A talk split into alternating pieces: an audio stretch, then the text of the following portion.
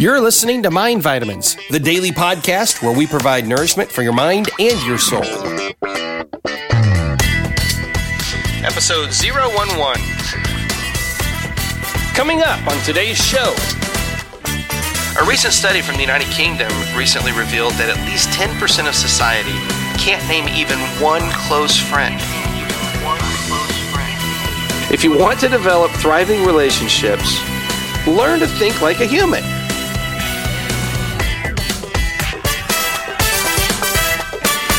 It's time.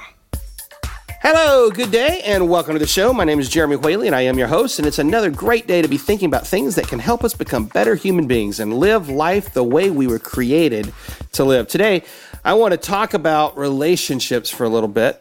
As you know, I believe relationships are one of the most important aspects of life. There's really nobody who can't benefit by having deeper and better relationships, whether that be a romantic relationship, a business relationship, friendships, parent child relationships, all of it.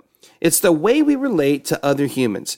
And I think when all is said and done, at the end of our life, how we live and how we interact with relationships, I think that's what really makes us who we are.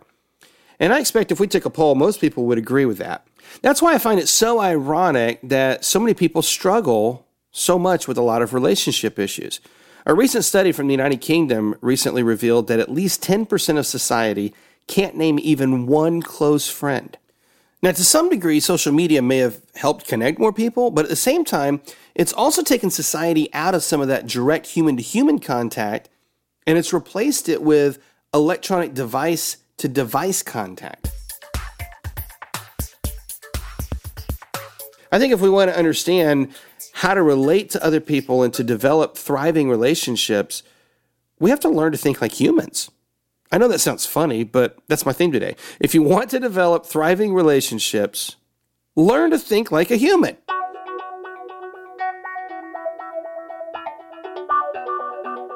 Now, obviously, we're all humans. And yet, how often do you hear someone say, I just don't understand that person, or I can't figure out that girl, or I just don't get what that guy is doing?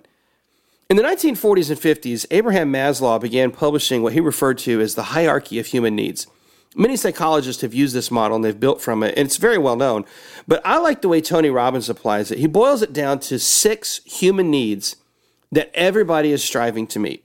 And all of human behavior is driving towards meeting these needs, these six needs. So let me share them with you real fast. The first need is the need for certainty. Everybody has a need for certainty. The second need is a need for uncertainty, or maybe better said, variety. So, certainty, uncertainty, or variety. The third need is the need for significance. Everybody needs to be significant. The fourth need is a need for love and personal connection. The fifth need is a need for growth. And the sixth need is a need to contribute. Everybody has these six needs certainty, uncertainty, significance, love and personal connection, growth, and contribution. Now, these six needs sum up all of the needs of humanity. Now, they're cross cultural, cross gender. It's just how people think. And what we've learned is all human behavior is subconsciously driven to fulfill these needs. Now, you may be thinking, well, I don't like to contribute. Or you may be thinking, I don't need certainty, I need adventure. But if you're thinking something like that, well, it's because you're right. At first glance, there's going to be one or two needs that aren't maybe as prominent in your life. At the same time, however, everybody also has two needs that are dominant.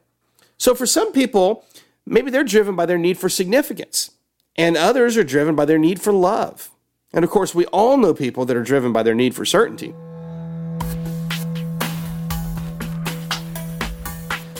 I've been studying this philosophy of human behavior for maybe six or seven years now. And the more I study it, the more I find it seems to really be true. Our actions really are driven by our drive to serve our needs.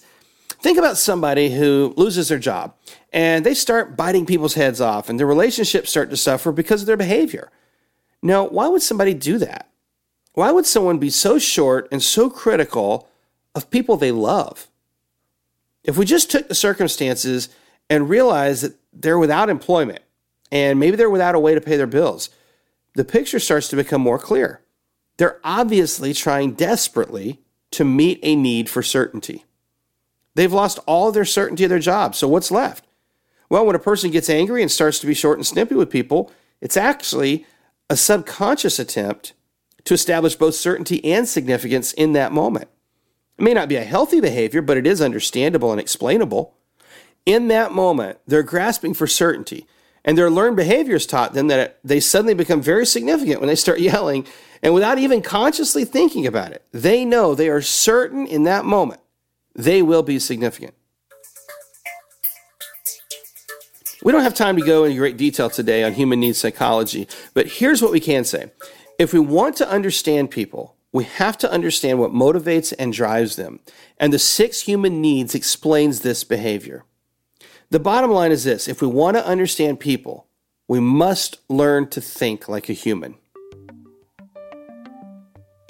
So consider for a moment a few of the interpersonal dealings that maybe have been a struggle for you.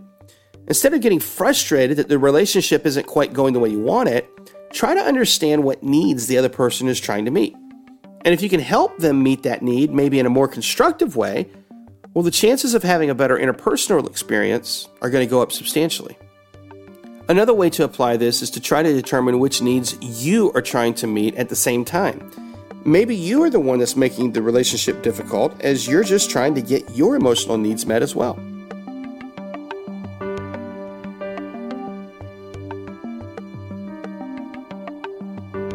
Remember this we are all just humans.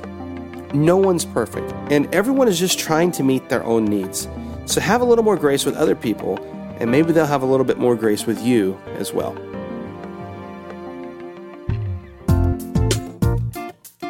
Thanks everyone for listening. If you like what you hear, be sure to subscribe so you can get every show delivered direct to your iPhone or your iPod or whatever device it is you're using to enjoy these fantastic podcasts. And of course, be sure to tell your friends, go share it on social media, and let the world know where they can find nourishment for their mind and their soul. We'll see you tomorrow.